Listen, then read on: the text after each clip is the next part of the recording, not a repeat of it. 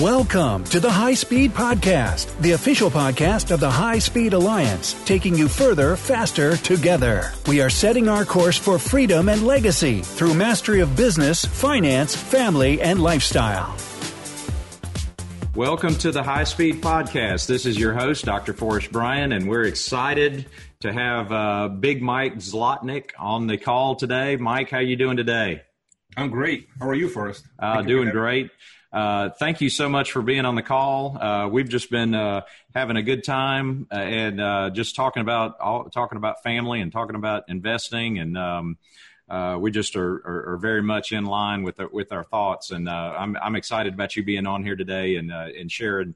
some of your experience and some of your thoughts, and and helping our listeners become better investors. So appreciate you being here. Thank you for having me on the podcast very much. We, we, are, we think alike. Uh, great minds think alike. I really enjoyed talking with you, and it's been very, very exciting to be uh, interacting with you. And anyway, thank you. Well, thank you. Uh, uh, we've known each other for, for, for a while now, and uh, we actually got to spend some time together earlier this year at one of the family office conferences, and um, uh, had a good time and uh, had a good time talking about all kind of fun things like interest rates. So you know, some some people, you know, they're like, hey, that's not that's not fun and that's not interesting, but uh, but but but for us it is. So uh, we'll we'll let uh, we'll definitely get into that uh, in, in, a minute, uh, so you can uh, shine a little bit and and show your your expertise and your knowledge on that. But um, before we do that, let me just have you. I'll just let you introduce yourself and your and your fund and and tell our listeners a little bit about what you do. Thank you, Forrest. Uh, I live in Brooklyn, New York. I'm originally from Moldova, even though they call me Big Russian or Big Mike. Uh, my native tongue is Russian, but I came here in 1989 as a political refugee from the communists. So I absolutely despise the communist and socialism re- regime and uh, the whole uh, empire that they they they uh, the doctrine is absolutely wrong. Um, so uh, I'm a political refugee. I came here. I, I, went to school in Binghamton, New York, and um, I spent 15 years uh, in software development, going through my career, getting getting all the way to uh, VP level, and spending a lot of time building software and complex systems. But I realized my passion is in real estate. Love real estate. I've been a full time. Well, I've been a part time investor since 2000. And 2009, I went full time. I got sick and tired of a corporate world uh, I had an opportunity to uh, come and co-manage a fund, and I jumped in, and never looked back since. And we are now on our fund four, and I very much enjoy real estate investing. I own a number of properties myself, and through the fund, and um, it's a fun journey. It's really uh, something that you can't find anything more uh, exciting, more interesting. It's a very boring thing, but at the same time, if you love it, it's fun. Uh, I am married. I have uh, four kids. Three oldest are girls, and youngest is a boy. And I have a cat named Rosie. love it. I love it. Um, so, you know, you said one interesting thing. We saw a lot of interesting things, but I want to dial in on one one thing. Uh, some people might say, you know, starting a new business in 2009 doesn't sound like a really good idea. But I would I would probably take take the flip side of that and say, man, if you were starting if in in real estate in 2009 and just looking at the last uh, nine years, almost a decade from from that point till now, it's been uh, that's probably been a pretty pretty sweet ride, hasn't it? Yeah, it's been a solid journey. Yeah, timing couldn't be better. I, I didn't purposely do it. I didn't know what was going to happen. The real estate looked like crap at that time, but um, you know, talking about contrarian play, we, we talked about being contrarian. That's a contrarian market. It was a good time to go in. So we've really had a good ride. And uh, yeah, people have asked me, have you been through down downsides? Uh, real estate, at least you know in New York where I live, it hasn't it hasn't seen any any serious uh, up and downs even through the crash. Uh, but uh, you know, as a fund manager, we've seen some you know small adjustments. We've not seen anything ugly. Let me put it this way. So from that perspective, uh, I have to acknowledge the fact that yeah, entering the market 2009 has been nothing but a fairly good ride. Yeah, that's great. So, well, let's kind of dive into that a little bit more. I know uh, uh, you you know a lot about a lot of different asset classes because you you study them, and and uh, we had a good time uh, earlier just kind of talking about uh, different things, self storage and multifamily and lending, and you know, to just why don't you tell our listeners a little bit about uh, you know your, your your philosophy that kind of overflows into your fund. Uh, you know what what what type of assets do you hold in your fund? and um, you know kind of give us a little bit of idea you know i know i know just roughly from studying it you know i think it's about 50% on the lending side on the on the debt side and maybe 50% on the equity side but you know dive in a little bit deeper there and uh, tell us a little bit about um, you know the the asset classes that you like to uh, that you like to invest in inside the fund Sure. So our flagship fund, we have a couple of funds, but the, the flagship fund is called Tempo Opportunity Fund, and it's truly diversified growth and income fund, or, or better put it, income and growth fund. So it is focused on income first and growth second. Income comes heavily from hard money loans. So we invest in uh, promissory notes secured by deeds of trust and mortgages, uh, typically in first position, sometimes in second position with the right borrowers, right circumstances, right projects and uh, they are all income generating. I mean, we, we, we, we, we have a niche today in the market. We do a lot of sub 100K loans. So the market has been pretty competitive lately with a lot of big funds coming in, but we carved the space below $100,000 with the relationship driven borrowers. And we do repeat again and again and again with the same folks. So we, our whole deal flow is 99.9% relationship driven. So we like that space. We're able to still charge what we charge in the hard money space um, because the deals are smaller. They're a lot less competitive, and it's not about the price as much as it is about service and um, availability of capital and responsiveness. So we do sort of white glove service, and people love us who we work with. So more than half of the fund today uh, is in that portfolio, and that portfolio is performing really well, and we we, we love that space. So it generates a ton of income. And the fund is uniquely structured, actually, that all the points and the interest and the fees flow to the fund. We don't get paid until investors get paid. Let me put this way. So, um, and then on the other side of the uh, of the business, we have um, a portfolio of the value add, uh, typically cash flow focused assets. Some of them are not necessarily cash flow, but they're all value add. So we have investments in self storage facilities. Uh, we have two investments in a uh, ground up self storage in Houston, Texas, and we have a Macy's conversion in uh, uh Cleveland area. Uh, we have also investments in multifamily, a couple of multifamily projects, all value adds. So typically, uh, it's a project that does, does have some cash flow from the start, but the cash flow is increasing over time as many units are going through renovation and rents are increasing. So we love to go into an area that supports higher rents, but the asset has been a little bit run down, neglected, and over time not kept up with what the rents could do if the asset was renovated. So we, we love these type of assets. That's a classic value add. We also have uh, been investing in retail space, sort of a contrarian place uh, in today's day and age.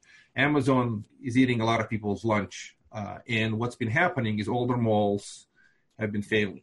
So they become phenomenal opportunities for conversion opportunities into self storage, not the only, uh, way to go, but they can't function. The their use as a mall is gone. So we, we love those type of projects and uh, retail space is attractive very much today because the cap rates are so high so everything else has low cap rates you look at the retail especially things that uh, big REITs have to shed and the reason they have to shed is not because they're having such a nice day they're being beaten up by the Wall Street. It's hard for them to raise fresh capital. They've bought these big portfolios and they have sort of, let's just call them core assets. So maybe their core assets A class and then they're shedding the Bs and maybe C pluses. But they're shedding the assets that have phenomenal value adds. They could be sold uh, piecemeal and the, the, the, the pieces are worth more than the whole thing. So investing in projects like this, you have phenomenal cash flow from the start. Plus you have uh, all kinds of value adds. You have very decent downside protection. It's not a guarantee, but it's a very solid type of play.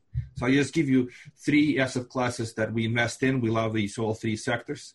Um, so self storage, I know you're a big fan of it too. Uh, we, we like no tenants and toilets. I've gone to all kinds of conferences, events, learn everything I could possibly learn about self storage. We've been investing. We also have three loans on self-storage conversion projects. So very possible that these loans will get repaid and we will invest in the equity of these deals when they, they come to a conversion point.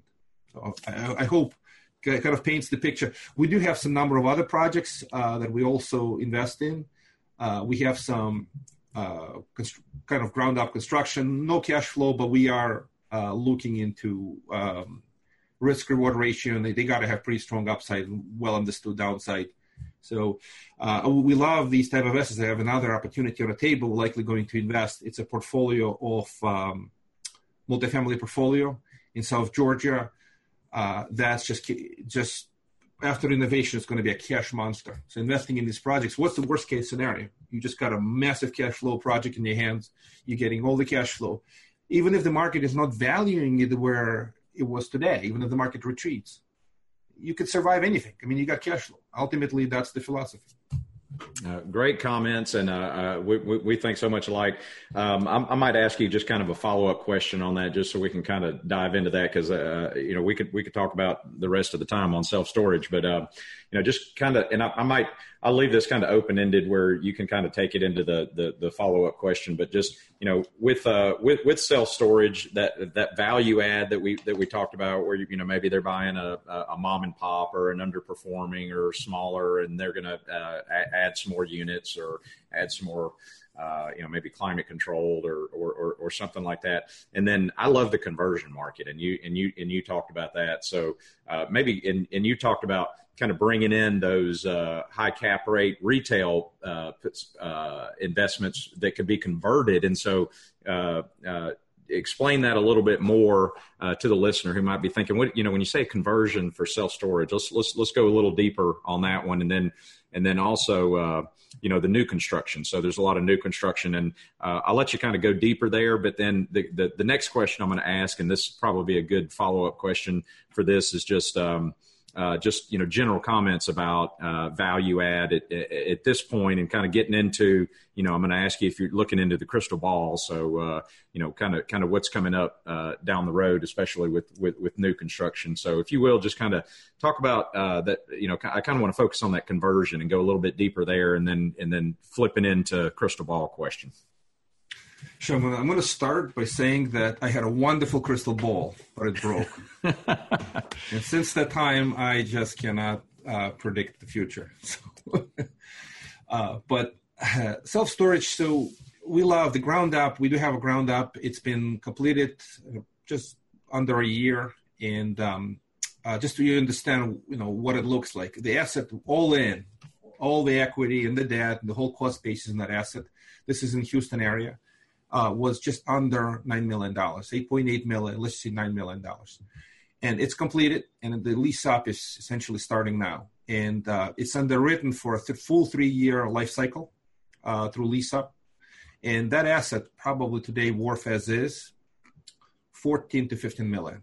So it's, it's, it's possible to flip the beast and make really strong return, which is very possible, which we will, you know, potentially could do if there's a good offer on the table from a REIT. Alternatively, if that doesn't happen, the plan B, you go through a lease up and your cash flow is light. The, you know, let's just say another year, probably light cash flow. But after that, you start uh, generating very, very solid cash. And the asset upon full lease up is going to be worth 16 to 17 million dollars based on today's prices that REITs are paying. So this is a ground up construction. Uh, that particular facility was actually built uniquely by stacking up containers to accelerate the uh, the build period. Um, so we, we love that project. The project is done, and uh, you, you can't go wrong. I mean, in the worst case scenario, you will have a strong cash flow beast, and in a you know better case scenario, you'll sell it. So uh, again, this is an example of uh, can't lose scenario. Uh, also, the feasibility study when it was done before the project was uh, started is such that that area is in heavy need of self storage. And we talked about this uh, this is in Houston area. They had major hurricane issue. People need to store stuff. Mm-hmm. given given the demographics and um, the supply uh, demand equilibrium, not guarantees, but mathematically very likely to perform well. Uh, I'll give you an alternative project. So, alternative project is we have a self storage conversion of an old Macy's in Cleveland area, and uh, that area has a uh, there's a uh, there's an index that is used in the self storage industry and it's a supply demand index. And general equilibrium is about seven, seven and a half. You, I'm sure you, you, you're aware.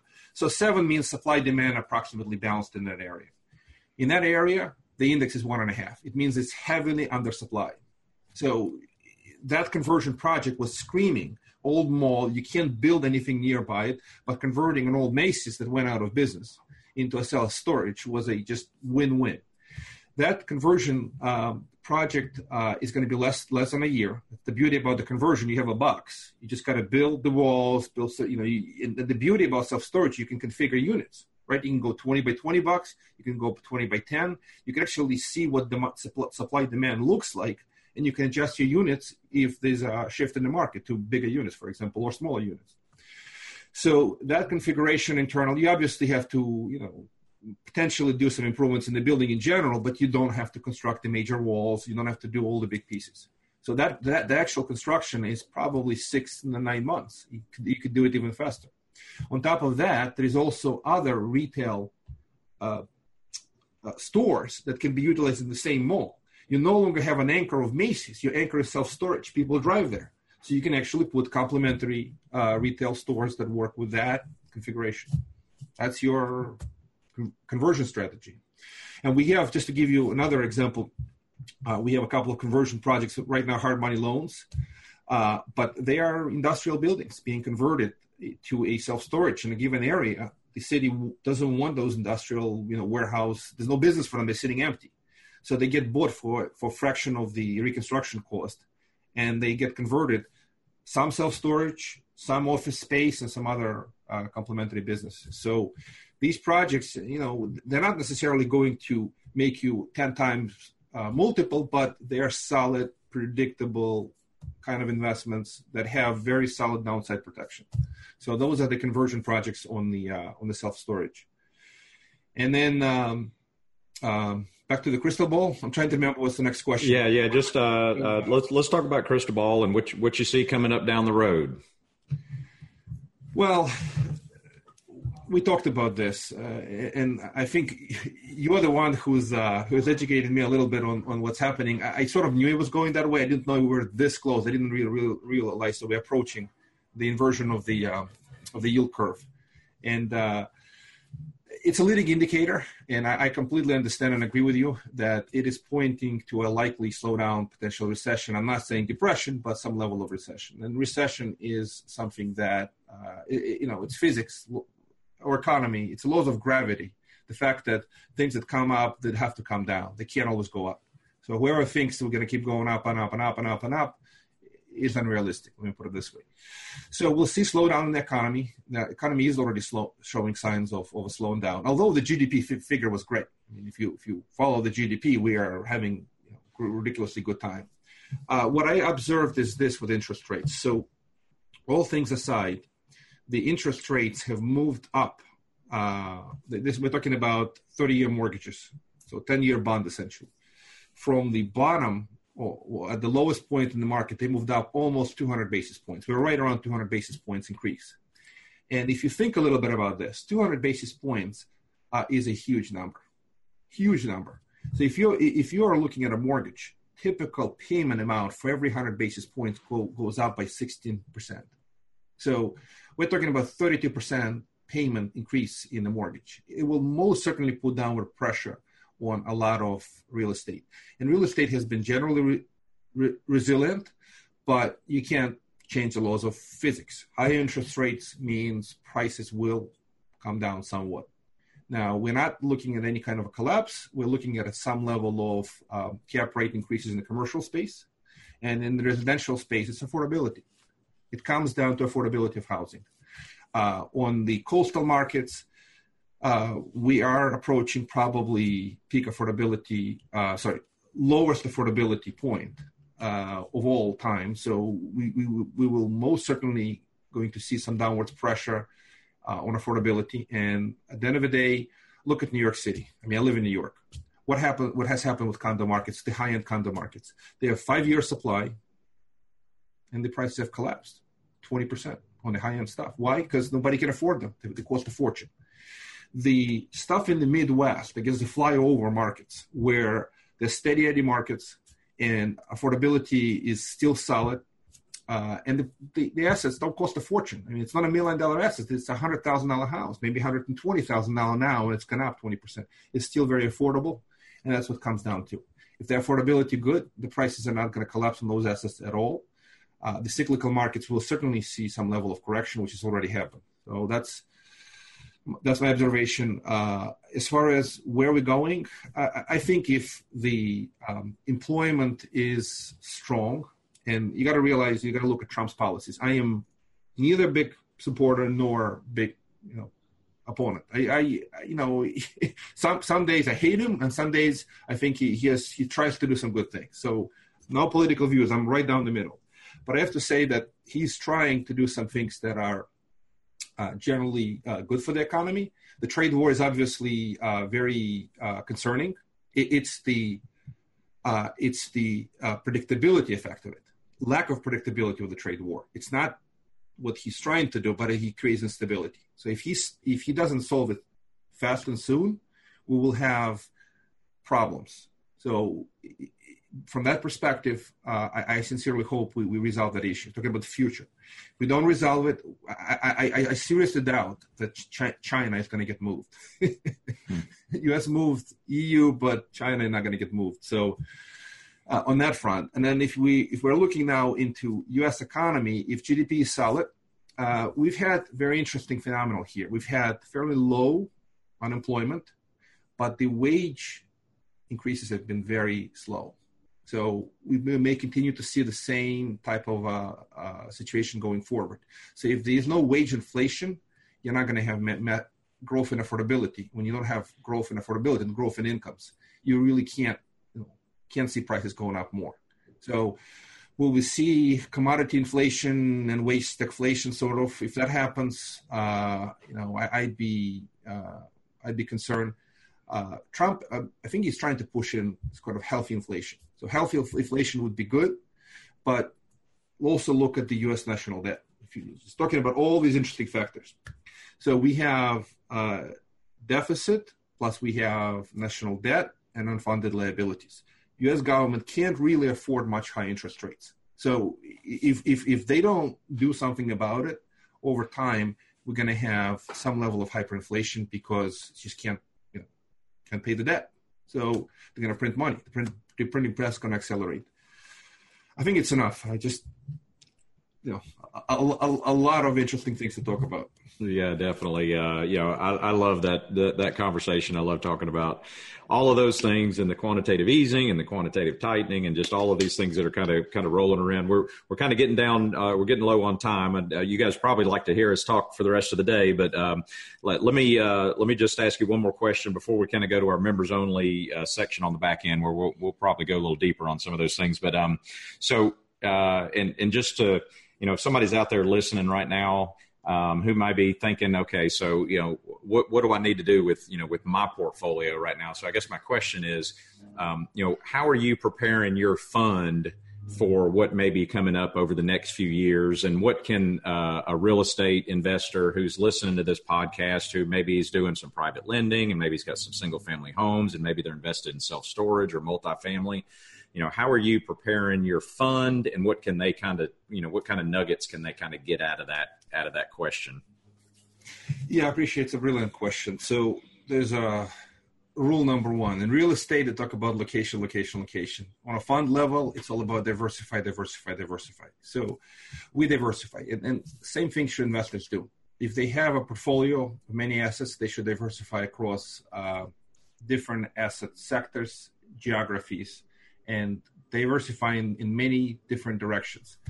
Uh, so on a fund level, we certainly have a broad portfolio of locations where we do loans, but we, our model is not location driven. It's driven relationships. So we work with people who we know, like, and trust. So our diversification is between different folks. We try to manage how much money we put to work with each one of them and so forth. Uh, on the uh, fund level, we are looking to diversify between different types of projects. So we want to have a few self-storage, a few multifamily, a few retail, and uh, also have them geographically spread.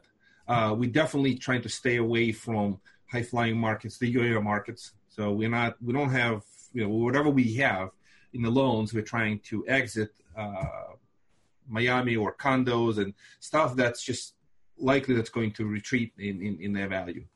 Uh, so geographic diversification, uh, asset type of diversification, projects, sponsors, we took all those things combined together, what you have is you have a protection against downside through a diversified portfolio. We're not doing anything fancy hedging. Uh, we're not, you know, the, n- not playing any sophisticated in- indices to try to protect against that because the reason that the price that you're going to pay to uh, to hedge is just too much. So I, I don't think it, it, needs to be there. We are razor focused on cash flow. So every project, uh, the questions I ask, by the way, before we invest into any opportunity, I ask about two things. So obviously, well, what is the downside? Trying to understand, um, but also uh, on the return side, how much cash flow we're going to get here? One, two, three, four, five. Understanding the cash flow is, is number one. If we have solid cash flow, I really don't worry about many other things. The second thing is we look at target IRR and what is it based on. IRR is the overall annualized rate of return.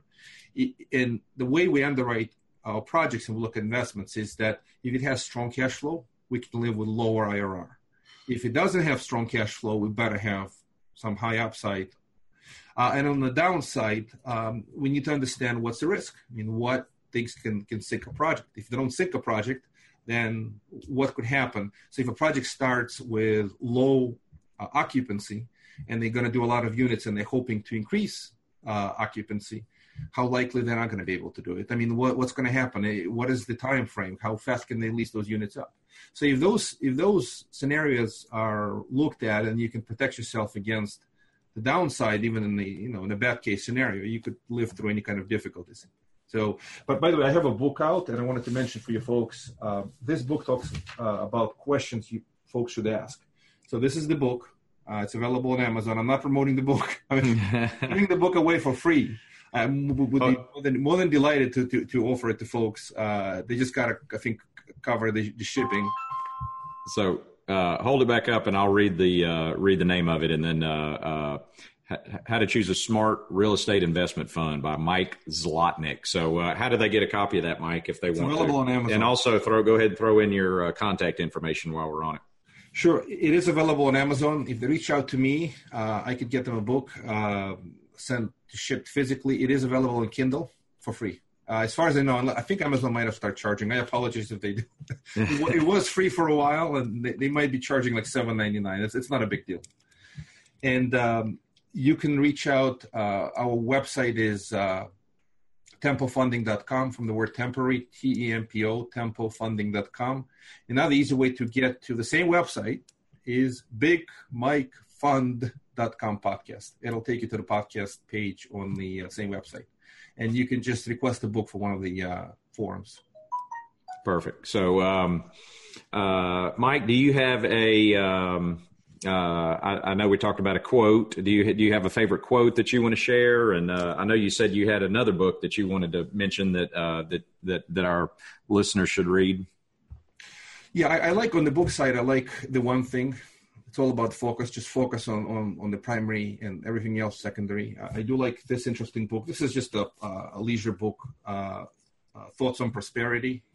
Uh, so th- this is a from the Forbes Leadership Library.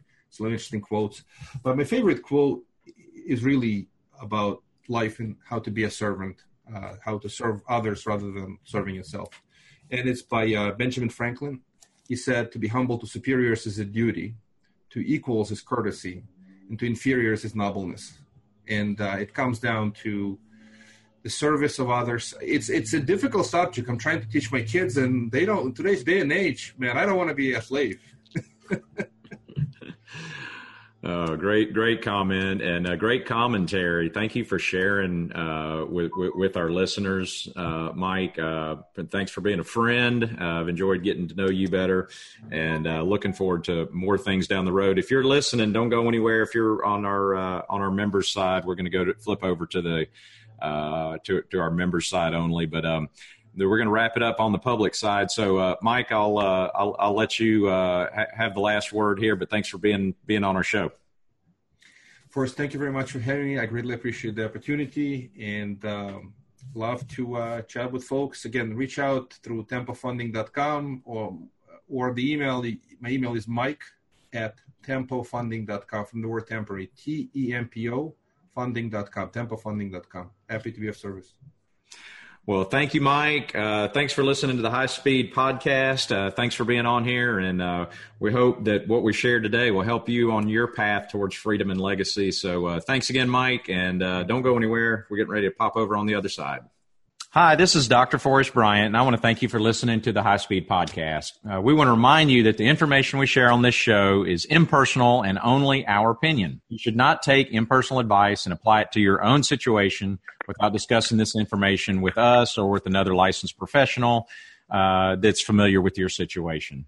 Um, our opinions are just that, and this show is for education only. Uh, this is in no way a solicitation or offer to sell any securities or other types of investments. So thank you and uh, have a great day. You've been listening to the High Speed Podcast. To read our blog and to learn more, visit our website at www.highspeedpodcast.com.